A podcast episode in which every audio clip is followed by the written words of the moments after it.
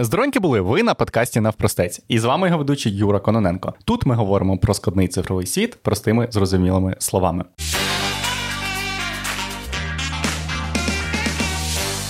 Сьогодні поговоримо про стабільність застосунків. Спробуємо відповісти на питання, чого падають сервіси і як з цим борються бізнеси, як це все міряти і хто в результаті відповідальний. А для цього в нас в гостях Борис Держак, sre архітект з компанії Data Robot. Привіт, і дякую. Я спеціально да, я теж тебе радий бачити. Е, я спеціально не всі твої регалії назвав, е, е, тому що в тебе їх реально дуже багато. Я побоявся щось пропустити. Можливо, ти трошки краще розкриєш, хто ти є, чим займаєшся, чим заробляєш на життя, а чим не дуже заробляєш. Чим не дуже виходить заробляти? Так, так. Ну, навірно, у вас аудиторія, я так розумію, ми будемо більше про людей, яким цікаво it світ хай-тек технології. Так, так. Тому є такі там слова, як principal engineer, це коротше, високий рівень інженера, котрий розбирається в великій кількості речах. Це я.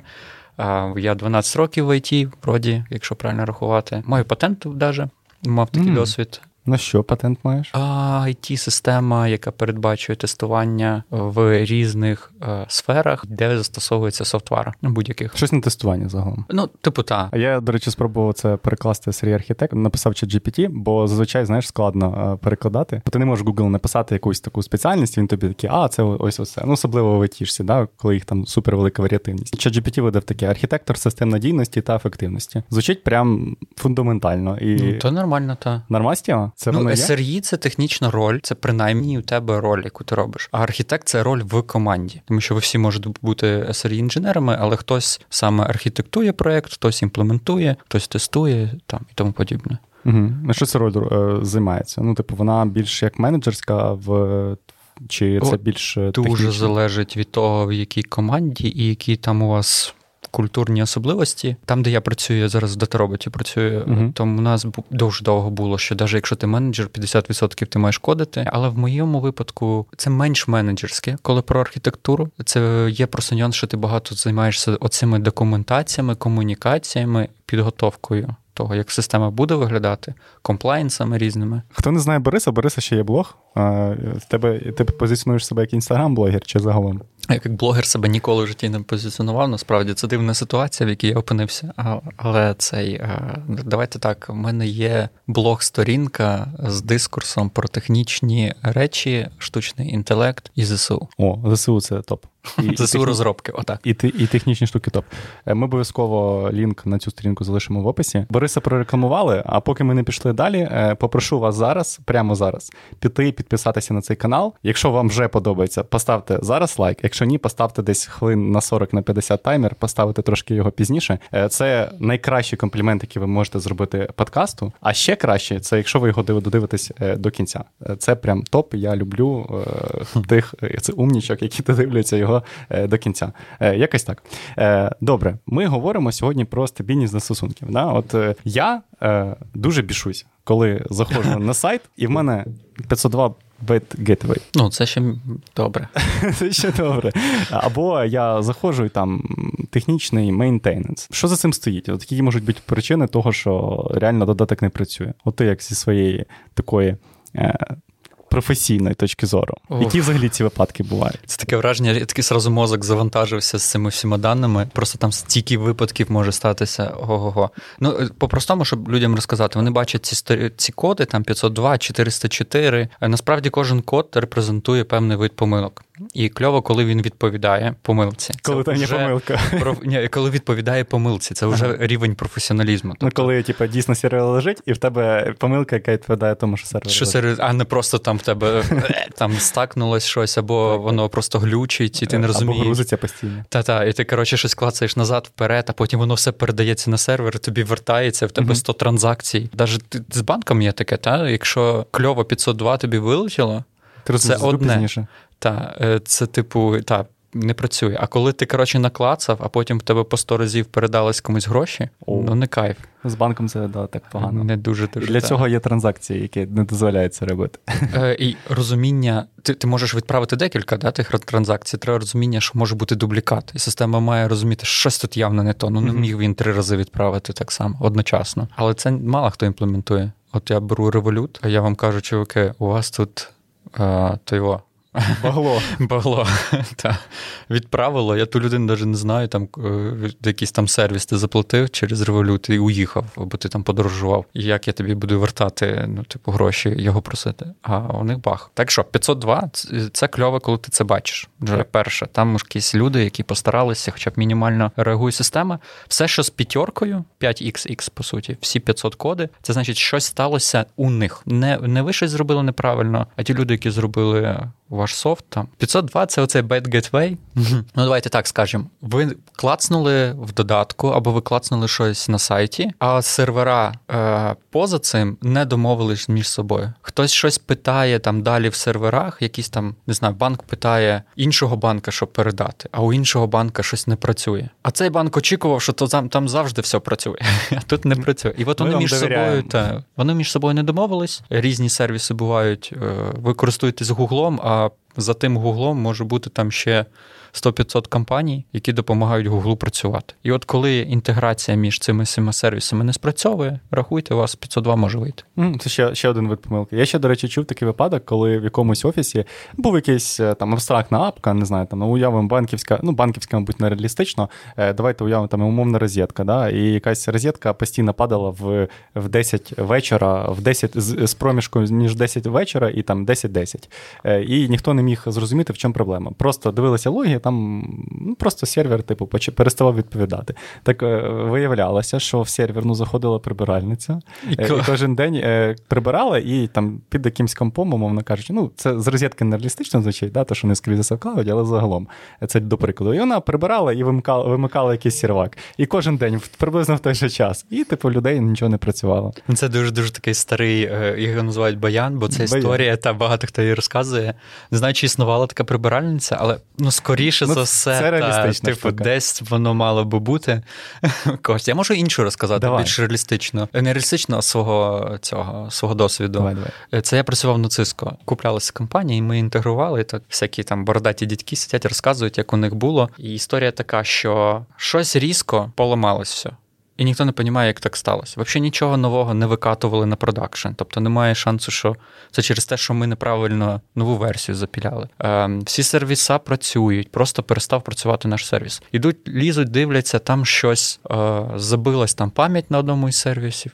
Ну, щоб ви приблизно розуміли, та якщо у нас тут декілька є стаканів, і там постійно треба наливати воду, то в якийсь момент вода може розлитись. Та цей момент розливання в сервері Типу, у нас не працює нічого. Mm-hmm. І тому там хтось раз по разу ту воду кудись там переливає. І от що сталося? Е, звільнився один хлопець два тижні до того. От він звільнився, два тижні рівно проходить, і у нас все поломано. Я вже знаю, чим причина. Виявилось, та, що у нього на комп'ютері е, був скрипт, який він сам уже й забув. Uh-huh. В кроні, який постійно працював, коли він заходив в мережу і підчищав. Тобто вони не автоматизували це нормально, а був просто комп'ютера, якоїсь людини. Давай, це знаєте, класична історія. Давайте швиденько зробимо. От воно працює, все так, і потім забувають. І потім та, забули. І потім забули. борг е, це коли ви не менеджете, не менеджете свій технічний е, борг. Так, тому відповідаємо на твоє питання. 502. Хтось звільнився, і два тижні пройшло. І да, да, да. І прибиральниця. Інших випадків ми е, ми, ми вам не розкажемо. А буває таке, що ти ти задів, затронув таку тему, як там банк падає щось е, в іншому банку, вони домовилися про те, що ну як домовилися, довірились, що це все буде працювати там, і все таке. Е, Пам'ятаєш, був випадок, е, коли падав Амазон? Ох, там тих випадків, я тобі скажу. Е, да, Вони там декларують, що в них їхня, як ця метрика називається, reliability чи uptime, uptime, да? Uptime, що він там нескінченно близиться до 100% і і все таке. Ясно, що він 100% ніколи не може. У них максимум 4 дев'ятки, насправді. 4 дев'ятки після mm. коми. Так. Е, ні, е, Просто Web 4D. 99, 99. Може, давай розкажемо якийсь випадок. Ти пам'ятаєш, коли впав Амазон і все все пішло в одне місце, як то кажуть. Ну, у нас прикол, що коли ми говоримо про Amazon, то ми думаємо про AWS зазвичай, так. тобто клауд, на якому наші сервера. Але да, Amazon і для тих, хто продає. Там у вас там якийсь магазин, ви на Амазоні продаєте щось, які там випадки, я не знаю, там в тому Амазоні. Що тут розказувати? У всіх може щось упасти, як то кажуть. Я, я... Отлично для Тіктока почати. Я недавно дивився, що середній вік, коли починає падати, це 37 років. Так що think about it. Е, як зробити стабільність вашого та клауду? Якщо у вас є апка і вам 37 років, то перегляньте. Подумайте про SRE. Подумайте про SRE, пора вже наймати когось такого. Або в компанії робити. У нас, коротше, варіантів було багато. Буває так, що все, що ти маєш, і все одночасно впаде. З одного боку, вроді звучить як катастрофа, а з іншого, е, ну тоді ніяких неправильних транзакцій не станеться. Або таких транзакцій, які забувають твою систему, і тобі потім їх треба чистити. Це ти розказуєш той випадок, коли е, систему якось шатають, і вона падає. Ну, от уявляємо, що ми е, всі сервера маємо в цьому будинку. Так. От я можу інше розказати, прям свого цього. У Давай. нас був випадок. Я працював на Cisco, і я менеджив дуже велику кількість серверів. Е, це було, боже, я згадати неправильно, може згадаю, але 28 Порядок. плюс 17 дата-центрів. Дата-центрів. Це серверів ще X якась. Так, а серверів там там більше 15 тисяч таких місць, де ти можеш кубернетіси ранити ваші. Uh-huh. Тобто це дуже-дуже багато по всьому світу. І є для того, щоб менеджити це все окремий дата-центр, де тільки сервера, які та, допомагають, щоб то все працювало. І оця точка дуже важлива. Та? І от в неї попала блискавка і абсолютно повністю все зруйнувала. Ну, що ти тобто... з цим зробиш? Ну нічого не зробиш. Як як би ти не девелопив, ну що ти з цим зробиш? Так, з блискавкою там щось та, нічого у нас не вийшло. І типу, там все перегоріло, і ми там просто тупо Типу, два дні підряд е, та ніч сиділи, думали, як то все вирулювати. Це mm. один із прикладів, де все, все що ти маєш, в один момент пропадає. Тут якби два варіанти, що ти можеш робити. Е, один, якщо це менеджер, менеджінг місце, ну ти втратиш можливість щось додавати, змінювати. А, наприклад, твій сервер, який відповідав за самі продажі і бази даних, знаходились десь інде. Або є кешовані сервера, які ще можуть відповідати. І ти, наприклад, кажеш, так, всі можуть переглядати мій сайт, але нічого нового не додавати. Так. Ну, до прикладу. А є варіанти, де три сервера, які між собою знає, хто продає, хто купляє, і, наприклад, ти там ще щось гроші кудись правильно перераховуєш, і в тебе вилітає тільки один. І якщо ти неправильно зробив код, систему обробок от такого виду, а, такої види. А, Боже, е, української проблеми, то тебе, що може problem, статися, problem, це, проблем. Що може статися, це те, що якісь неправильні транзакції з'являться, або хтось купив, йому не приїхало там. І в тебе вже ще в системі навіть не видно, коли це сталося. Важливо, коротше, обробляти це. Підсумуємо. У нас є прибиральниця, яка вимикає, у нас є 502, в нас є е, той випадок, коли е, розказав е, Борис ще про те, що щось там блискавка якась падає. І які ще ти називав? Боже, ну і криворукі люди там є. Десь ми про це говорили. Про криворуких людей ми ще не говорили. От я хочу, щоб ми ітеративно до цього прийшли. Да? І ще є криворукі люди. Може, з того досвіду були якісь. ну, Криворукі люди це там супер неконструктивно, насправді в будь-якому процесу розробки трапляється так, що деліврується код, так, який або якась інфраструктурна зміна, яка має якийсь баг. Да? І вона призводить до того, що функціонал не працює як треба, або взагалі весь задаток працює не так, як треба. І ось е, пропоную про цей самий випадок переговорити, як це взагалі е, менеджити, і, можливо, які е, ситуації там в тебе в житті такі були, коли ну, хтось щось запушив. Що, що я хочу сказати, що. Я, звісно, не пам'ятаю ці дослідження, вже ж такі там цифри, але це саме-саме основне. Бо більшість багів, більшість е, нестабільності, помилок, вони виникають при обновленні додатку, обновленні сайту, системи, платформи, коли саме викатують нову версію, якісь зміни. Тому що от там зазвичай якісь проблеми ти вилазять, якісь недочоти. Все, де ти щось девелопиш, має баги. І оце відсоток цих багів завжди він детермінуючий. Ну, Тому що як би ти не протестив, ти все одно не можеш впевнитись в тому, от є такий принцип тестування, що багів немає. Тобто завжди є віргідність, що щось там є. Ну а буває навіть інакша е, тема е, на деяких видах систем або потреб. Ти навпаки викидаєш, щоб побачити баги. Тому що ти не переживаєш клієнтам окей. Є таке. І, типу, Ну, то чи ні, давай ліпше подивимося, як будуть реагувати, і які важливі речі або неважливі. Клієнти дають фідбек. Це тобто таке Та-да. тестування через юзерів. Ну, типу, це ще можна назвати там, якщо виділити такі більш відомі, це там якесь альфа-тестування, бета-тестування, от бета саме, да, коли вже не юзерів дають, і вони знаходять баги. Так, бо там є баги такі, типу, очевидні технічні, а є баги вже більше самої фічі. Типу, ти там якусь е, ідею маєш застосунку, і виявилось, що людям вона ну там незручна, або вони не так хочуть, а ти там думав так. Ну але загалом весь прикол, що всі ці проблеми, що ми знаємо, це тому, що постійно розвиваються ці додатки, викатуються нові версії, і в при викатуванні нових версій можуть бути баги самого додатку, як якоїсь там функції. Або технічні, тому що десь щось пропустили, не врахували, що сервер маленький, а не було обробки того. Або ви підключили новий сервіс, погоду дивитись, не знаю, через там Google. І він може впасти, а ви про це забули. І задевелопили так, що якщо він падає, то у вас все падає. По-гарному так не робити абсолютно. Ну, типу, якщо це якийсь не дуже важливий сервіс, умовно кажучи, якщо у вас є додаток, там якась розетка, і у вас е, є ну, основний функціонал там розетки умовної. Бачите, яку ми гарну рекламу робимо розетки? Розетки. Я хотів спитати, Прийдіть до да, мене. Прийдіть до мене, ми заспонсоруємо вас обов'язково. Бачите, безкоштовно вже, вже трошки є. Е, да, ну, там базово, там яком якийсь сайт, да, вже ми не будемо, будемо вживати, звісно, вже сказали, розетка, тому вже так і буде. Е, ми додаємо, там, купуємо товари, да, базово. Наприклад, якийсь функціонал може бути емейл-розсилка, да, там емейл-розсилка, підписатися на оновлення. Ну, явно ця штука, якщо відпадає, ну немає це ламати функціонал того, що чи може користувач додати в корзину товари і купити, чи не може. Поганий додаток, який буде ламатися в такому чині, в такому разі, коли падає от саме, саме такий не дуже важливий, на перший погляд, функціонал. В більшості випадків треба робити систему, в якій е, ти робиш модулі. Типу модулі не зв'язані між собою. Або якщо вони зв'язані, то модуль, який на початку ти прийшов купити, не працює і каже, що я поки що не працюю, тому що щось інше не працює. А не так, що ти прийняв замовлення, і людина заповнила мільйон всяких нюансів, а потім щось не паше, і це все загубилось. А може в тебе з досвіду є якийсь випадок, коли ну життя, да, е, прикольні ти такі назвав до цього, е, коли хтось щось там реально погано робить, функціонал якийсь. Е, ну, можливо, А ти потім вигрібаєш? комічний, та, та, та. Можливо, якийсь комічний у тебе є. Е, і це, і ти потім вигрібаєш, або весь бізнес вигрібає від цього.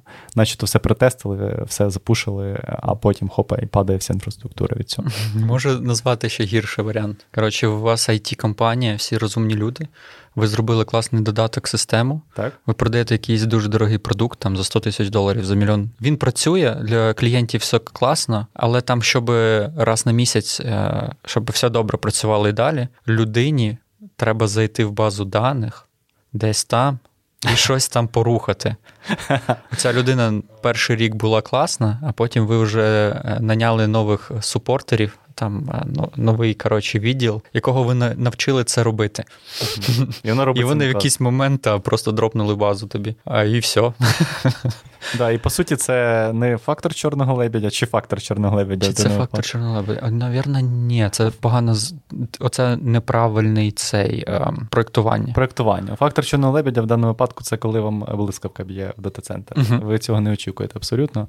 Е, А от в цьому випадку реально ви погано навчили своїх інженерів е, не спроектували додаток е, гарно, так, Так. щоб він До речі, від блискавки теж технічно мало би, але на початку розвитку так таких випадків було дуже мало, про це ніхто не думав. А вже зараз, коли ти проєктуєш дата-центр, то всі свої батареї е, для дата-центру ти маєш ну, продумати, щоб був захист від Щоб бекап був в тебе. Ну, саме бекап. Ну і так, і включати теж інші. Тому що Що тоді, коли, коли у нас е, влупила блискавка, дата-центр не ми його не відновлювали ніяк. Типу, там ми просто їхали, купляли, завозили туди нові, е, нове залізо, і не було можливості, типу, там щось якісь достати, швидко включити, і сервера погнали. Там Да, просто це тупо все згоріло. Декілька все. днів це при швидкій логістиці. Це при супершвидкій логістиці. Та. Так, так. Е, а як ти думаєш, от е, комусь попадає блискавка? От мені дуже приклад це сподобався, я його ще сьогодні буду згадувати. Е, а комусь ще щось. Е, як вважаєш, кому от е, в світі найчастіше щось е, потрапляє, в кого найбільші даунтайми такі е, саме з відомих? Да? Ясно, що моя Неочікуваних, так? неочікуваних, да, якихось масштабних, які впливають там загалом на індустрію, або на. На їхній, наприклад, напрямок, там яком, чи там фітнес, чи ще щось. Е, ось в такому руслі. Ясно, що моя апка, яка запущена на на, на моєму комп'ютері, має найбільший даунтайм в історії всесвіту, і такі ми не рахуємо. Ось таких великих. Блін, а я, напевно, не можу відповісти, але можу додати ще варіанти близько. Ну, давай. Таких, що, типу, ти ніяк не цей. Коротше, е, коли працював Cisco, куплялась компанія OpenDNS. Угу, Це знаю, чуваки, які придумали на рівні DNS е, робити фільтрацію, на які ти сайти приходиш. Наприклад, є школярі. Е, десь в Австралії купили цей OpenDNS, і їм напор на сайти не пускає. Угу. Надіюсь, да. тебе там не забанять, теж сказав про Порносайти, ти думаю, ні. Ну для, якщо простими словами, DNS це та, умовно кажуть, те місце, яке вирішує, чи знає він, е, куди вас відправити по такій адресі, чи не знає. Ну, Що типу, ми вводимо, та там? Да, ви вводите Pornhub, умовно кажуть, в цьому випадку, да, і. .com. .com. І він такий, типу, чувак, сорі, я не знаю, що таке pornhub.com. Ну, типу, ти дитина, типу, я не знаю. Ну. Або пише там, типу, цей вид сайту ми знаємо, а він там русні допомагає. Русні допомагає. От як в нас зараз, типу все, що .ру, воно, типу, йде по, по лісу. Так, так. Ну, от такий вид сервісу. І що там було? Вони, виходить, що займаються тим, що є багато серверів по всьому. Світу, які розуміють, куди можна пускати, куди не можна. І через те, що в тебе так багато цих всяких серверів маленьких, ти можеш, в принципі, допомагати іншим, щоб їхній сайт не не впав. Це як е, цей CloudFront, щось mm-hmm. із серії. Там була якраз кооперація з CloudFront, а коли була революція в Гонконгу? Революція це коли вони від Лондона від'єднувалися? Чи... ні, ні, оце недавня, а, це недавня. боже, як вона Роз, вроді називалась. Революція не, не пам'ятаю такого. Чесно, я вже забувся назву, але у них там був двіж, е- і, в принципі, це більше про Китай, це не про це. Е- ось. І е- всі компанії прилетіло прям нормальний такий дедос, коли ми допомагали, щоб сервера і комунікація е, в Гонконгу проходила, щоб протестувальники мали можливість мати інтернет, ну, типу VPN і тому подібне. Довелось чекати, поки прилетіло дуже багато дедосу від е, китайців, і вони спеціально тримали одну IP-шку, щоб ми розуміли, що це, типу, від них. Такий, типу, меседж. Простенький був меседж, mm-hmm. типу, ай-яй-яй. От тобі варіант чорного лебедя, де ти можеш попасти просто через те, що ти робиш свій сервіс. Прикольно. Прикольно, це цікавий штука. випадок. Я, до речі, коли готувався до випуску, вирішив погуглити. Ну, я певний, що всі прогуглити що?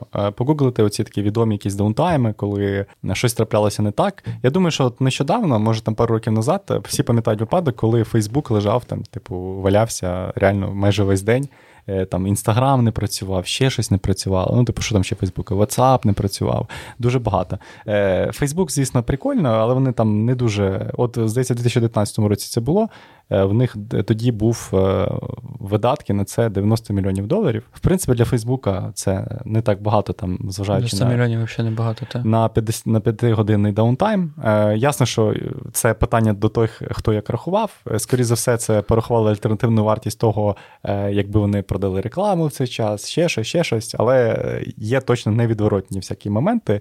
100% було падіння по тому, як юзери видаляли апки, і лояльність користувачів користувачів, ти, на жаль, це, мабуть, не поміряєш. Хіба що в них це є десь є в аналітиці, вони це не, нам не розкажуть. А от цікавий кейс, цікавий випадок. Amazon саме retail сайт, е, там, де ви купуєте товари. От американці дуже його люблять. У нас він не дуже популярний, е, але е, американці, мені здається, в Амазоні тільки купують. Це типу суперпопулярна історія. І от в них на Чорну п'ятницю якось був 15 хвилинний даунтайм, і вони порахували. Е, просто дуже багато користувачів, вони були не готові до навантаження. На секундочку, Amazon, в якому працюють найкращі інженери, там одні з кращих інженерів, не були готові. Ну окей. Е, чого вони були е, не готові, це вже вони там потім розбирали на якомусь своєму на своїй зустрічі. Але загалом, до чого я веду? В них коштував даунтайм кожна хвилина 1,2 мільйони доларів на секундочку. Це чисто в продажах. Не знаю, як вони рахували. Вони в продажах, типу, альтернативна вартість. Тобто, скільки вони продали, типу, прогноз. Ну, вони, якщо вони брали таку модель, типу, зазвичай на одну хвилину в день ми продаємо. X, і тоді рахувати так, то це трохи неправильно, тому що деякі люди почекають і куплять і пізніше. куплять пізніше. Та. Але якщо вони в хай компетитів, типу в них велика конкуренція з іншим якимось сайтом Amazon 2, і є шанс, що буде чорн, це коли клієнт уходить твоєму конкуренту. Я з Рестіком ми мали цю розмову, розказував, що якщо в мене впаде сайт на доставку, і є постійний гость, він кожен там, кожен день практично купляє. І він звикає до їжі в мене. І тут він купив в іншому місці, йому сподобалось там якісь суші. Через те, що в мене сайт впав. І він тепер кожен тиждень там купляє. То оця одна хвилинка, я вроді би одне замовлення мав би пропустити, але ні, я пропускаю всі замовлення, поки він тепер тусить у чужій доставки і їсть кожен день не в мене. Не в мене. І Бориса, крім того, що нема прибутку від цього користувача, то і користувач е, втратився, то ще Бориса серце. Е, так, їсть не, не ту їжу, неправильно. Так, так. Да, оце чорний, приклад чорний. Дуже гарний приклад, Борис. Е, а от можливо, знаєш, було б в практичній площині нашим слухачам корисно. Можливо, ти порадиш якийсь сайт, де можна от зайти і подивитися: о, да, дійсно, тут якась інфраструктурна проблема в цього додатка. Да? Там, наприклад, не працює GitHub, чи не працює Е, не знаю, якийсь відомий додаток, дія. Да? Е, і ти можеш зайти і подивитися, от тут е, він не працює дійсно, бо там є якийсь графік, який показує, що він не працює. Так, це це ще признак хорошої компанії, якщо у них є status page. Status page. Типу, по суті, ви маєте писати в Гуглі status, Amazon або там status DataRobot. Ага, там, Типу як subdomain, да? тобто? Вообще, в принципі, в Гуглі він заіндексує і покаже. А, в Google. Е, Стандарт уже став та, status dot, і потім ваш сервіс. Та, сервіс домен. Е, то саме ліпше, тому що то зараз типу стандартом рахується. Ну, По-різному люди роблять, то не так страшно. І на ній вже буде вказано, що от е, є чи якийсь там повний даунтайм, це значить повністю не працює сервіс, або частковий якийсь там функціонал не працює, або ну, якісь баги. Якийсь відсоток. Зазвичай це в таких графіках виражається. Я ще, по-моєму, є якийсь агрегатор цих всіх історій. Я десь бачив, не пам'ятаю, як він називається. Загалом там теж можеш подивитися, там Gmail не працює, там ще щось. От Google недавно не працював. Може. Е, там два, два десь останні два роки щось таке було, що там всім пошти не приходило, ще щось. Е, така всяка історія була, і там це можна було подивитися. І вони, виходить, міряють е, наступне: вони міряють, чи скоріш за все, на цих статусах, чи просто доходять до них запити, чи не доходять? Так, ну дивіться, тут, так як я там працюю, я думаю, е- нюансів у мене в голові набагато більше. Да, Може, ти ще щось розкажеш, як можна це міряти? Ну, оце прикол. Ви, ви як бачите якісь цифри, зразу розумієте, що за ними там що завгодно може стояти. Е- Коли вони кажуть, та аптайм, то чи працює сервіс мій? І вони кажуть, там, наприклад, 99% всього часу він працює. Але знаючи, що щоб це доказати, у вас має бути певна метрика. І питання, так. як ви рахуєте цю метрику? Якщо ви просто, просто зайшли на свій сайт і сайт відкрився, ну це круто, але це не метрика, як працює. Та на Амазоні мені треба купити, або на Амазоні мені треба продати. Е, оце основне, чому я хочу там зайти на нього. Кльово, що я можу прочитати, які є, але можливо я читаю е, товари, які є місяць тому а не нові. З кешу. Так. І якщо моя метрика рахує просто, я зайшов на сайт, я бачу товар, я можу на них клікнути, ця метрика не показує реально картину для клієнта. Тут метрика має бути в першу чергу бізнес-орієнтована. Да? Тобто use case даже орієнтований. Use case орієнтовий. Мені не цікаво, якщо я продаю там я Amazon, я продаю щось. Мені не цікаво, що користувач просто зайде і подивиться, о, він працює. Тобто мені цікаво. Дійсно цікаво, е, як чи може людина купити. Але ж конверсія покупки вона не така велика. Да? Тобто е, не всі люди, які заходять, вони купують. Так, але для того, щоб вони купили, треба типу там 5 хвилин на сайті, щоб він посидів. Наприклад, сайт працює, є і продаж, і покупка, але на кожен третій третій клік він виснать, і тобі треба пере цей. Це називається error rate. Error rate. Там чому якісь там транзакції неправильно проходять. І якщо великий це error rate, то ти не купиш не тому, що сайт не працює і аптайму немає, а ти не купиш, тому що тобі перформанс цього сайту, тобто як він задобре працює, не подобається. Тебе замахало це типу клікати і чекати, поки він підгрузить. Або навіть просто довго, та? занадто довго. Тобто завжди все добре, він наче все працює, працює, але трохи довго. Та? І це теж впливає. І опять за ці 5 хвилин ти би міг купити і вже не купиш. Це інша метрика. Це може викликати той же чорн. Е, в плані, якщо сайт довго працює, або в тебе дуже багато помилок. Метрика базова, якщо ну, як як ти розказав, вона працює, е, та що якщо ти просто сайт відкрився, але все решта може не працювати. Да? Тобто нам недостатньо міряти е, в бінарних значеннях, там true чи false, нам треба щось далі йти. Е, і от я б хотів би трошки, можливо, детальніше про цей error rate поговорити. Тобто, як це міряється? Дивіться, бізнеси дуже різні, і софтвари дуже супер різні. Там всяке буває. Буває, де ти клікаєш нон-стопно, там щось, і це одне діло. Або... Це окей для цього бізнесу, що там error rate якийсь є. І Що там маленький там error rate. А а буває, що один клік там самий важний, і це не не error rate, це типу uptime. Так, так. Е, щось із тої серії, що ти не зміг там купити дуже важне щось. Ну, рахується, що перше, е, кількість помилок на транзакції. Тисяча транзакцій, скільки разів із цих тисяч транзакцій щось сталося і помилилося. Під транзакцією ми тут маємо на увазі якусь дію чи просто чи покупку? Хай буде покупка. Хай буде. Легше зрозуміти. Та з тисячу разів клієнти хотіли купити, і три рази помилка була на сайті, і їм довелося перероблювати форму. Ну, з цим можна працювати. Це вже можна розуміти, скільки великий. ти втрачаєш. Тут, звісно, це велике, да, на тисячу Це супер залежить. Та. Ну, Там є різні помилки. Та, Типу, якщо воно гарно оброблено, це що ми говорили 502. Це не не зовсім гарно оброблено, але все одно. Е, Класно, коли клієнт не бачить цих помилок, а в нього написано там спробуй ще раз. Спробуй ще раз, та або ще якась штука, або щось там не вийшло. І у нього вся форма зберігається, він просто ще раз клікає. Це супер. Це вже про UX ми говоримо. Ну, типу, супер юзер Яким історія. способом ваша система реагує на помилки і пояснює це клієнту, щоб клієнт зміг все-таки зробити те, що він, він хотів. не пішов на інший сайт і там або взагалі. Е, а волосся, щоб залишилося, він не вирвав його собі на голові. Бо це, там... це базово. Можете міряти так. Типу, якщо волосся в клієнта є, значить все добре. Все добре. Значить, у вас UX дуже гарний. Ну і потім е, всі performance related, е, Боже, я надіюсь, там мене не запозорять за ці всі англійські слова. Та нормально. Е, як перформанс перекладається? Перформанс швидко діє. Швидкодія, та Боже, воно так звучить тяжко. Ну, мабуть, я б так я так би переклав. Е, так, ну рахуйте так, е, як за швидко і стабільно працюють якісь там компоненти на сайті або при покупці. І якщо ти клікаєш покупка і йде 5 хвилин, і навіть уявляємо таку ситуацію, всі звикли. Завжди так, там у Бориса на доставці треба 40 хвилин чекати їжу, а не 10. Але вони знають, що це 40 хвилин, і їжа прийде. Це один варіант. А коли в тебе є така штука, як варіативність, то 10 хвилин, то 2 години. То три, і типу, тобі така доставка не подобається. І є, коротше, вперше, та за скільки транзакція робиться. Наприклад, я клікаю Amazon купити, і він 30 секунд тупить, але показує, що він тупить, пройшло все кльово. А є інша штука, коли ти оце розподілення оцього часу. Тут 30 секунд, тут за секунду, і ти не знаєш, це сайт уже не працює, транзакції немає, чи мені треба рефреш робити, все по новій. І ти сидиш, як дурак, чекаєш. Тобто Ось. це все робота з очікуваннями, по суті. Е, Я навіть по собі помітив, якщо я на що на щось налаштуюсь, і розумію, от в мене ця діяльність, от я дуже не люблю чекати щось. От е, якщо мені скажуть, Юра, почекай дві години, і це відбудеться за дві години, і воно дійсно так відбудеться. Мені буде ок. Ну, типу, я для себе це прийняв, я чекаю, е, я розумію, що мені почекати. А коли мені кажуть, Юра, почекай дві години, а приходить чотири години, я буду mm-hmm. дуже злий, буду рвати волосся. І навіть якщо б мені сказали, почекай чотири години, я б не був би злим. Типу, я б розумів, бо я цього очікую, я розумію, що я буду чекати чотири години, я це прийняв. Якщо це буде раніше, топ.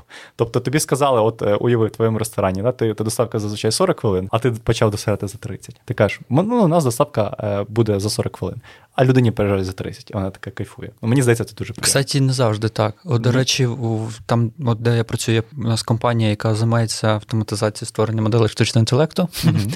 І а, для того, щоб тестувати, чи добрі ми моделі робимо. Ми, коротше, використовуємо, скажімо так, там якась система, яка має багато цих штучного інтелекту моделей, і ми дивимося, які моделі ми маємо сьогодні з новим. Новою платформою так само добре працюють, як моделі вчора. І ми говоримо, має співпадати 100%. Типу, нові моделі не мають бути ліпші за старі. Нові не мають бути ліпші, ніж старі. Так, от якщо у вас однакові дані, ви однакова компанія, однаково запустили, моделі мають бути однакові. Тому що якщо в тебе ліпше працює, в деяких бізнесах це погано. До прикладу, з доставкою. Я сказав 40 хвилин, прийшло за 20. А мене вдома немає. Кур'єр там щось біситься, а мені дзвонять. А деякі люди взагалі стресують, коли їм дзвонять. Там і я не говорю да, про там, не знаю, що ти переживаєш підняти номер, а ну багато людей просто тупо ігнорять дзвінки, вони не люблять розмовляти.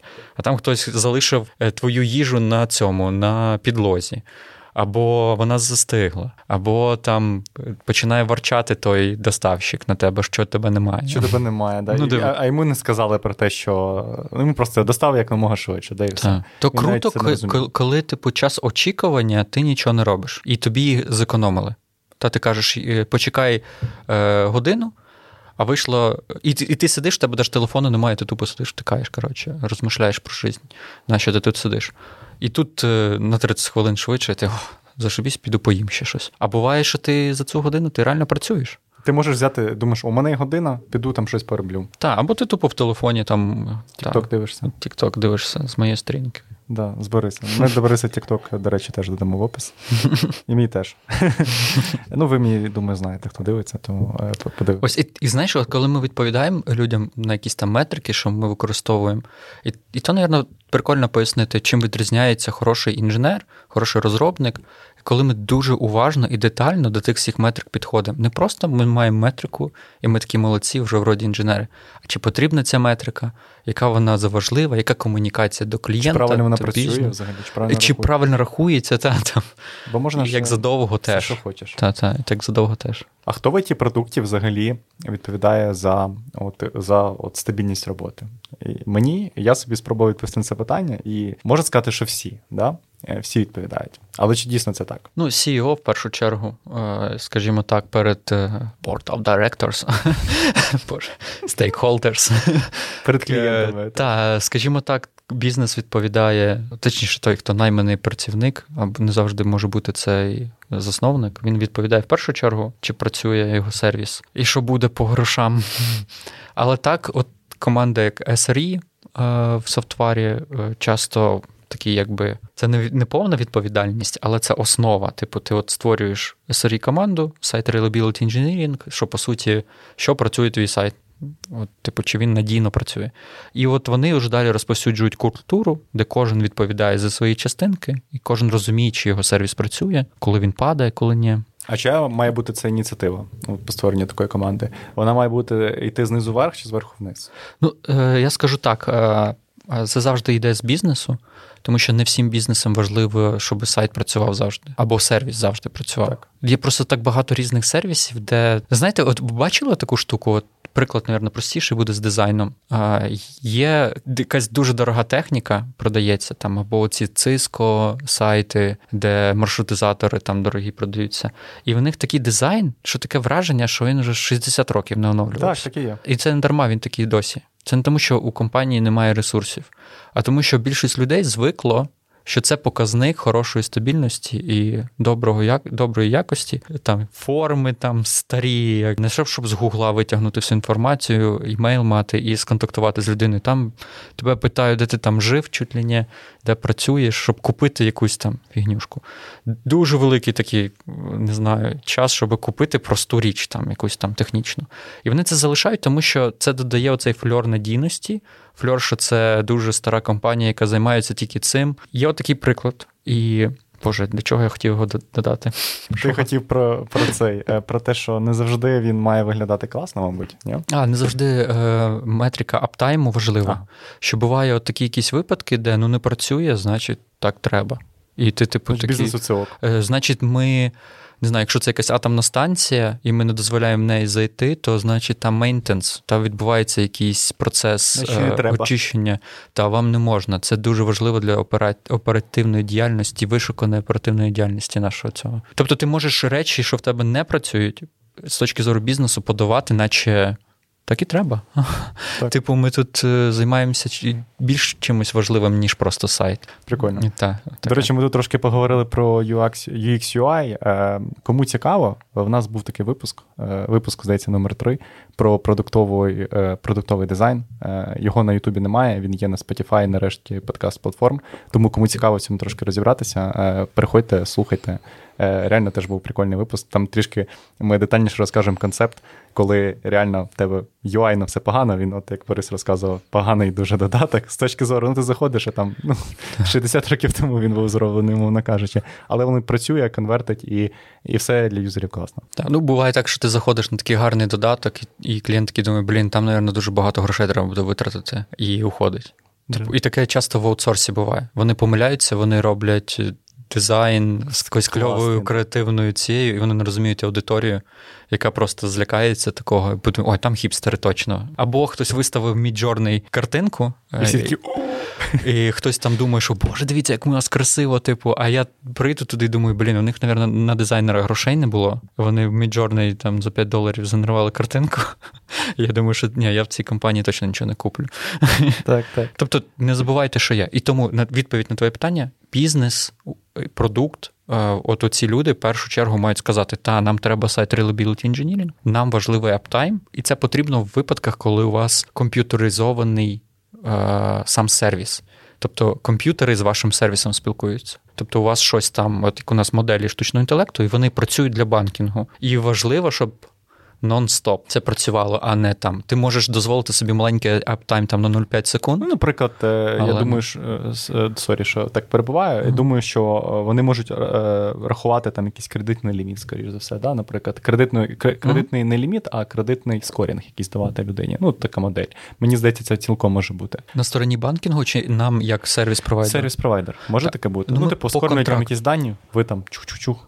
Е, запустили цю парову машину а, штучного та. інтелекту. Так, так, так, звісно. Один із варіантів моделі, та. або fraud detection, інший варіант. І я коли як юзер, ну, якщо ви не знали, наприклад, Монобанка, основний, е, основне джерело заробітку це кредити споживчі, да, маленькі. І уявіть, що для них не буде працювати е, сервіс, який е, визначає, чи видати вам кредит, чи не видати. Ну, типу, це ж катастрофа. Він ну, він, це, він не заробляє з цього, мовно кажучи. Кожен користувач йому в цьому ну, в цьому випадку важливий.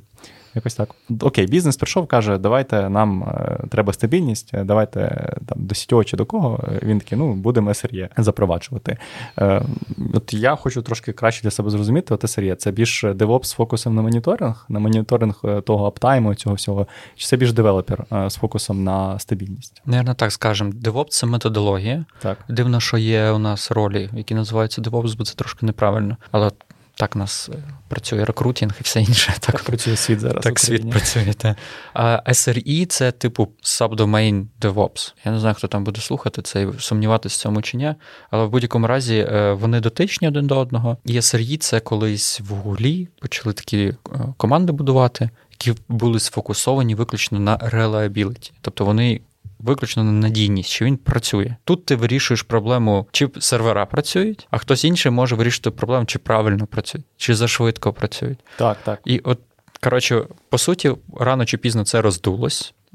Навколо цього різні інструменти будуються, різні метрики трекаються. Бо для DevOps як такового можливо важлива метрика як lead time to production, типу, як за швидко ми можемо нові версії викотати. А для SRE-шника це може бути важливо тільки коли інші метрики важливі, коли інші метрики закриті. Типу, чи сервера завжди працюють добре, чи у нас є якийсь там бекап. Цей цей зламався, блискавка впала, як зашвидко я піднімаю інший, який так само працює. Або чи я можу тисячу клієнтів, мільйон клієнтів обслужити. А вже потім вони такі: так, е, ми з цими проблемами рішили, але ми знаємо, що коли бага, щоб відновити наш сервіс, нам треба там години. І тепер нам важливо, щоб lead time to production був там, наприклад, 5 хвилин, щоб коли бага таки станеться знову, щоб ми за 5 хвилин її вирішили. Я правильно розумію, е, що це як ну щось схоже з пірамідою Маслоу, да? Е, що DevOps – це більш базові потреби, і якщо вони закриті, то тільки тоді ми можемо йти і там застосовувати SRE штуки. Ні, навпаки, я би даже сказав. Типу, тому що SRE – це вже більш прикладний. Вони конкретно мають роль. DevOps – це вже загальна. Типу, я взяв компанію DevOps для того, щоб оптимізувати свій it бізнес щоб швидше коротше, е, робився продукт, щоб менше грошей на девелоперів йшло, щоб менше коштували сервера мої, такі різні е, всякі потреби, і там. Щоб лучше, е, ліпше супорт працював за рахунок того, що там щось автоматизовано. Я навіть на одному подкасті так сказанув, що приходжу я і там, типу, автоматизую, і люди можуть ну, типу, звільнитися, і всі такі. Нічого, що ти про що ти Ти що забираєш роботу людей? Борис, Борис, ну для чого ти забереш? Ти Борис це новий чат GPT. Старий. Старий, не старий, да. Борис, е, нічого, що я так. Ні, то то виріжемо потім. да, І всі дуже боялися, що чат GPT забере всіх роботу. Ну, come on. Ну, ви, ви трансформуєтесь. трансформуєтесь. А є, кстати, хороше вже слово, називається AI-алармісти. Як? AI-алармісти. Алармісти, ті, що. Ага. Е, аларм це типу. Е, Боже, як Б'ють аларм. Ага. Тривога. Тривога, так. AI-тривожники. Тривожники. І Тривож... хто це такі? Творожники. Творожники. І коли ти називаєш е, групу людей якимось терміном, то інші ліпше починають з ними інтерактувати, розуміти, про що. О, якщо це сказав AI-аларміст, то ну, не так важно, не так Значить, страшно. нормально. Та, О, все, і все, ти все типу більше. категоризуєш людей на таких. Та, та. Клеймо поставив і все. Окей, я е, зрозумів, що в мене є е, потреба в стабільності, е, зробив е, свого developer а SRE-шником. Кажу, все, ти будеш відповідати за стабільність, роби метрики, всі діла. Е, от, е, і там Що вийшло? Е, ну, наприклад, е, developer якийсь релізить, да, там е, lock ається база на 2 хвилини, е, і там ну, роз lock ується через 2 хвилини, е, і все, типу, далі працює. Бізнес навіть про це не знає. Е, Як цьому SRE-шнику, якого я зробив, е, точніше, девелоперу, якого, я зробив SRE-шником, зрозуміти, чи ок це чи не ок, і як це взагалі поміряти. Оф, е, ти маєш на увазі, почекай, так, якщо правильно. е, Якщо я захотів зробити когось там з команди SRE інженером, як знати, що він е, хоч щось З чого йому почати? Як йому зрозуміти? А, з чого почати? Да, да. Ну або так, да. Та Боже, в чат GPT написав, що робити. Я серія інженер. Е, йому головне, до речі, недавно зрозумів, побільше контексту. Давайте. Типу, розкажіть там свою біографію ще, і він вам прям дуже класно все. Я до чого кажу, що ви кажете, я там SRE інженер. В мене є така задача, хочу її вирішити. е, Будь ласка, допоможи мені. Типу, Ну, дивіться, я, напевно, скажу одну штуку е, для будь-яких інженерів. Е, Якщо ви чітко не розумієте, що зараз важливо для бізнесу, то який ви там SRE інженер не був. Там 99 того, що ви будете робити, може бути нерелевантно. Ви можете зробити ідеальні кльові штуки, рішити якісь суперскладні інженерські задачі, а для цього бізнесу це рівно принесе нічого. Нічого. Там, де ви гроші економите, вам може здаватись, що це завжди добре. Та, бо ви е, зробили там системку, і там на 500 доларів в місяць менше щось заробляється. Але повірте, і тут навіть не так все просто, тому що є ще такі параметри, як time to market, і це значить, за скільки часу ваше щось, ваш продукт попадає на ринок.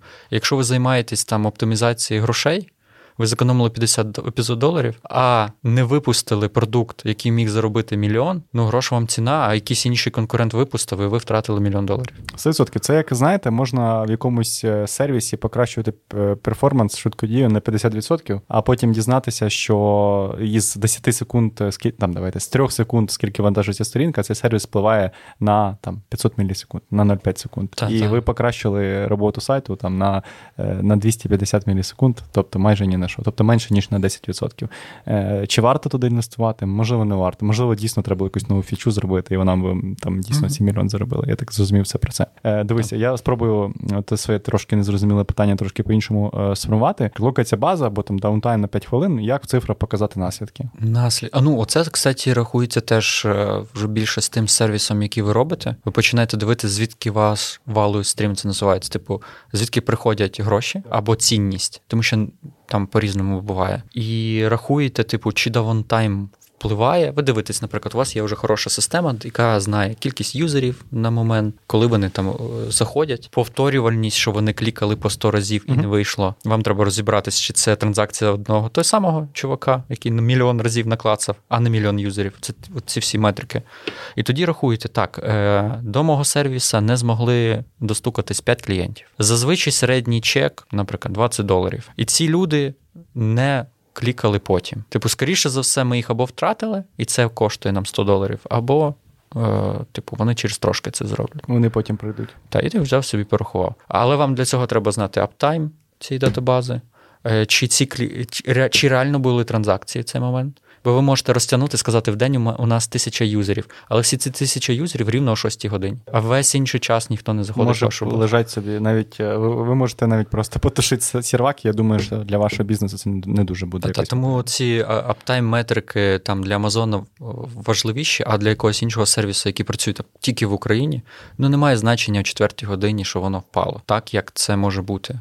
Тому рахується іменно вже з клієнтами, думається так більш розумно. А ти сказав, що в Амазона е, там раніше аптайм 99-99%, тобто це рахується відносно там 365 днів е, в році, Так. умовно кажучи. Тобто він можна порахувати, я думаю, що там декілька хвилин, мабуть, це, або там декілька годин. е, в 9,9 можна зараз питати 9,9. дуже швидко, то до ChatGPT GPT, давай, поки ти питаєш, я трошки тут е, позаймаю ефір. Е, Так, ну аптайм аптаймом, да, ми вже там розділили на те, що аптайм ми можемо там міряти, дуже класно там розказувати, але от я чув ще таке, е, що е, часто для того, щоб е, зрозуміти бізнесу і взагалі не тільки бізнесу, наскільки додаток е, сильно там ерори на ньому впливають, використовують таку е, метрику, як error budget. Mm, кстати, по-різному, ну, є є цей термін, але його дуже по-різному інколи використовують, бо ти можеш її використовувати, скажімо так, чи можна вам деплоїти нову версію, чи можна оновляти. Якщо ми забагато помилок То мали до цього, вам не можна. І що робити? Нічого, це одна із Стопати категорій бізнес? для продукт е, команди, чи можна, чи не можна. Ну, окей, каже мені budget, оцей бюджет ерорів, да? що все, я вичерпав цей бюджет ерорів. Що мені не, не, не релізать нові фічі? Так і буде. А що робити? Ну, дивіться, є прикол, що ну, бізнес оперує в мільйон різних вимірах. Там так. А, Десь це про те, скільки нових клієнтів, а десь це про те, скільки клієнтів залишається. Угу. Або десь це про те, скільки той самий мій клієнт купляє постійно. І якщо я йому постійно видаю поганий продукт, уявляємо, що ми, от я з твоїми дронами, цими да, розміновуючими, я купляю колеса для свого дрона. І мені постійно приходять на кожен третій продукт приходять погані колеса. Так. Я продаю цей потім дрон військовим, і військові мені приходять і кажуть, що ти за фігню мені А ти кажеш, що це чуваки з колесами. А я кажу, це ж не я, це ж чуваки з колесами. І тут прикол, що мені не треба видавати новий дрон військовим, поки я не переконаюсь, що в мене немає оцих браків. uh Інакше мені мій дрон взагалі перестануть купляти в Мінобороні скажуть, ну в тебе часто фігня якась. І все, і мій бізнес взагалі закриється. Яка різниця? Новий це дрон, е, який там я ковш придумав, щоб він розміновував інакше. Е, ти просто закривайся. От це називається error Це коли сорі, ні, ми нічого не робимо, поки ми не, ага. не розчихлимось. А, а з точки зору якогось ті продукту, це, мабуть, е, може бути. Е, менеджмент якогось технічного е, беклогу, да, там, технічного боргу. Умовно кажучи, якщо ми розуміємо, або цих помилок саме. Ну, це наскільки я зрозумів. Наприклад, ми бачимо, що в нас виїдається цей рербаче, Тобто в нас якась певна кількість помилок, яка нас не задовільняє. І їх щось породжує. От як ти Та, сказав, неякісний, неякісні колеса. Да? А в даному випадку там неякісний інтеграція з third-party сервісом, там, яка падає через раз, умовно кажучи. І вона там нам породжує те, що Е, у нас цей високий error budget rate, е, і і все. І треба його фіксити, і тільки потім ми можемо релізати. Я, мабуть, хороший приклад дам, бо в мене таке в житті ставалось е, в різних професіях, насправді, не тільки там та ти мислив. Ми нового клієнта отримали, ми йому продукт продали, і нам треба робити оновлення. І кожен раз, коли ми робили оновлення, була бага. Третій раз оновлення я вже не роблю. Я кажу, давайте почекаємо, коли буде два або три оновлення, ми переконаємося, що все добре на інших клієнтах. Ну, умовно, так. тестування, а потім там ще у інших подивимось.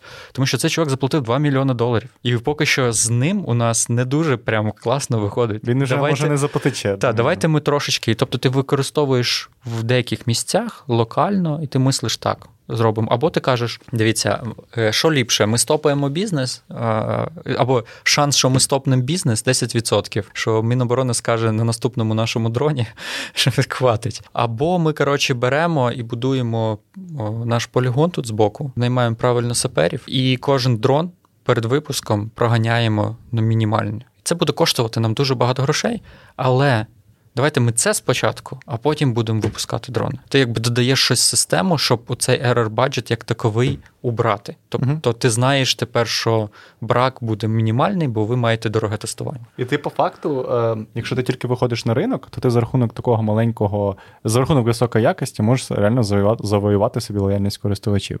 Е, І вони тебе потім, ну, умовно кажучи, це не дуже якби з дроном, да, про лояльність. Да? Тобто ясно, що він якщо... Але це тут, тут насправді от висока якість там, де Міноборони, то 100%. 100%. Ну, це ну, вимоги до якості дуже високі. Я можу в, випадки інші там є антидрон рушниці, які, типу, мають глушити.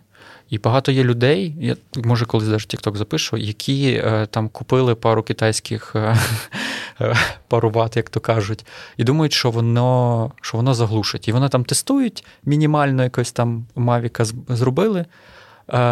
А в реальності на ділі на багато процесів, на багато протоколів, їхні глушилки не працюють, бо вони не твікають є такий свій параметр. І якщо немає нормального тестування, потім ти продаєш ці рушниці, і рано чи пізно два нюанси: або в тебе їх не купляють, або думають, що антидрон рушниці взагалі не потрібні, як клас, що вони ніколи не працюють, що цим незручно користуватися. І ти зробив взагалі каку на війні, скажімо так. Да, це, Тобто, вже коли питання вирішується життями, да, тобто реально, якщо ти не збив е, дрона, е, це можна виміряти життями. Да, uh Тобто потенційно. Добре, якщо ні, е, да, але потенційно, то там уже якість має бути дуже висока. Так само, як будь-який софт, який розробляється для медицини. Е, так само і для військових він має бути суперякісний, і цей error баджет він має бути супермінімальний в цьому випадку. Так, але буває, що треба суперякісний, а цих штук взагалі немає. От з троном розміновувачем їх тупо немає. І ти типу шариш, що суперякість ми досягнемо, коли буде великий цей, а зараз треба хоч щось. Типу, отак. Хоча типу, у них та в цій функції взагалі немає. А потім в потім вже будемо допилювати. А потім допилюємо, так. Я ще з, з SRE поруч е, чув такі параметри, чи як це правильно назвати, поняття SLE, SLO. SLE. Е, да, SRE, що це таке? Бо ага. я не дуже. От я SLA переклав Service Layer, Layer Agreement. Що воно таке? Мені не ясно. Я навіть прочитав, що це означає, але все одно не дуже зрозумів. Ну, дивіться, коротше, в оцей CTO, там, е, CEO там домовились, що треба класний там відсоток так. аптайму. А буває так, що ти можеш сказати: дивіться, Міноборони. Мій дрон дає вам змогу завжди 100 мінів перших пройти 99%, що він не зламає. Що Все буде чотенько. І я використовую це в контракті щоб отримати продаж. Бо якщо б я це не написав, вони б взяли чужий дрон. І тоді ти кажеш: так, чуваки, у нас є агрімент. У нас є домовленість, що ми робимо не не там не з палок там і колес, а з колес і палок. Ось, оце агрімент. Саме SLO, воно перекладається як Objective, ціль. І тут ми якраз говоримо про цю ціль. Нам треба, щоб 100% спрацьовувало, і ми там ліпістки могли забрати. Е, темки не чіпаються, і, типу, він буде так от працювати. Ви кажете, ми його ставимо собі в контракті. А а команді, наприклад, е, не 100% кажемо, а 150%. Типу, щоб знаєш, тому що якщо ти порушив агрімент, можливо, що гроші треба буде повертати. Краще, в тебе був якийсь буфер. Тобі треба цей буфер. Та й тому є інтернал село, І є оце е, I, Е, індикатор. індикатор. Це конкретно SLI. один так. маленький із цих параметрів. Наприклад, це кількість мін, або як задовго дрон буде їхати, або як там, наприклад, е, із варіанту. Чи він буде проходити там по якійсь території. І це от ці індикатори, вони більше про цифри, а є плюс е, да чи ні, як булін варіант. Е, от це називається індикатор. Тому їх три всього. Чи ми домовились, чи ні, чи ми зробили цей договор, чи є у нас ціль яка, які параметри і які індикатори ми використовуємо. Прикольно. А якось можна використовувати в роботі SRE е, штучний інтелект, окрім того, що там чат GPT закинути, і е, саме сказати, що мені з цим робити. Якось е, просрати цей GDPR compliance. GDPR compliance, да. да. Ну, можливо, у вас компанія, от ти кажеш, ви генеративним AI в датороботі займаєтесь. Можливо, ви щось таке робили, да, що AI вам якось не знаю, каже, який має бути error budget rate, там, чи якось вона його коригує. Та, от, от по error budget rate ніколи вже не думав, насправді використовувати. Бо там зазвичай очевидні речі, але так. і комерції, можливо, там є сенс, бо там дуже великі дані, і дивитися. Є одна штука, е, AI рішає, називається Client Churn. Кланчер, ну як він? Ну, типу, чи не піде клієнт? Так. І в цьому випадку, в якійсь мірі, ми можемо сказати, ми могли б теоретично і для SRE. Просто у SRE дуже маленька кількість е, об'єктів, вони зазвичай дуже важливі, uh як Amazon. Та? Якщо ти 5 хвилин не цьому, там пару мільйонів доларів. І ти більше фокусуєшся на одному, але в чомусь важливому. Але теоретично може допомогти, так скажімо. Є інші речі, inventory management. Це коротше, що якщо це не клауд, не ти відповідаєш за самі сервера, а в тебе он-преміс, типу, в тебе тут десь в хаті, тут в тебе сервера лежать, і їх там тисячі, або навіть там під мільйон, то тоді всі параметри ти можеш згрібсти дати AI, і навіть без розумного розуміння, розумного розуміння, що взагалі за тими серверами стоїть, AI може кластерувати, що оце виглядає як е, добре працюють, оці виглядають, що щось уже не так. Раз по разу щось там стається. От така історія. Ну так, це як варіант. Це така базова задача AI, е, є там кластеризація, ну це по суті кластеризація даних. Тобто ти переганяєш, і воно тобі е, кластеризує. Так, ну і ти, що важливо, якийсь із серверів впав, і ти не знаєш, чи правильно твоя аплікуха це е, може обробити, і будуть знову ерор баджети. А, а так, ти коротше, ой, нам ліпше замінити цей сервер впродовж там п'яти днів, тому що через місяць у нього у нього може вже щось статися, вже Прикольно. ризик є. Прикольно. І це якби один варіант, а є інші варіанти це чи треба нам взагалі заміняти, тому що дивіться амортизація не така і погана. Типу, по метрикам виглядає, що все добре, давайте не купляти нове обладнання. А у вас зазвичай була ідея завжди купляти, завжди бо ви купляти амортизацію поставили там два роки, а треба вісім. Ого, цікаво. Цікаво, це прикольна думка. Добре, будемо вже потрошку закінчувати. Е, Борис, може, порадиш е, якийсь хороший ресторан? Е, хороший ресторан. Або був у мене ресторан в Києві, я б теж порадив. До речі, тут на Подолі недалеко відкрився такий панчанг, називається непоганий. Але це не мій. Може, порадиш щось почитати, чи надихнутися, чи якусь інформацію про стабільність додатків, може, якісь цікаві матеріали про Сергії нашим слухачам.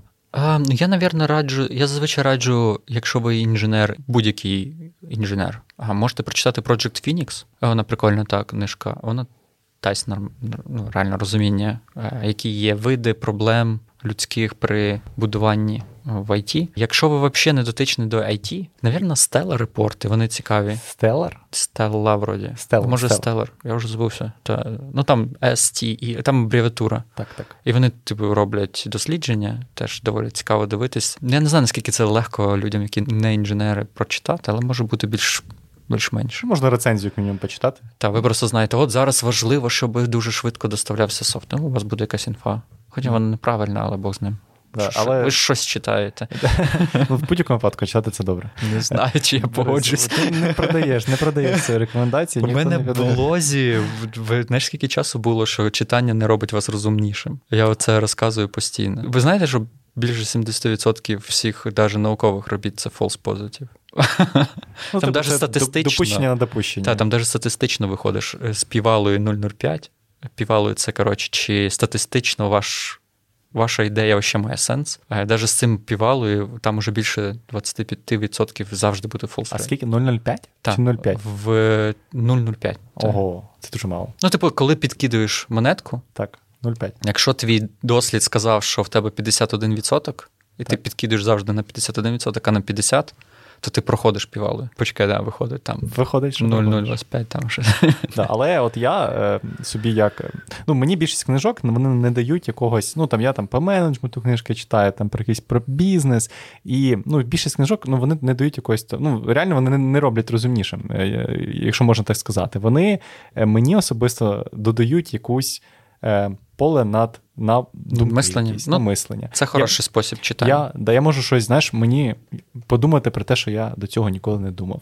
Але, в принципі, таким успіхом можна і Netflix подивитися, або там телеграмчик полистати. Та насправді. Бо з кимось поговорити. Якщо хтось прочитає або хоча б загуглить ці книжки, напишіть обов'язково в коментарі, е, а ми обов'язково залишимо ці ресурси в описі до цього е, випуску. Якщо когось зацікавило, переходьте, е, почитайте. Я, можливо, від себе ще щось залишу, можливо, якийсь телеграм-каналчик, який я читаю, туди додам. Добре, Борис, дуже тобі дякую, що ти завітав. Мені було приємно поспілкуватися. Е, такий в тебе солідний досвід. Е, трохи краще сьогодні розібралися, що таке стабільність задатків, як це міряти, е, і розказали парочку прикольчиків, які мені теж сподобалися.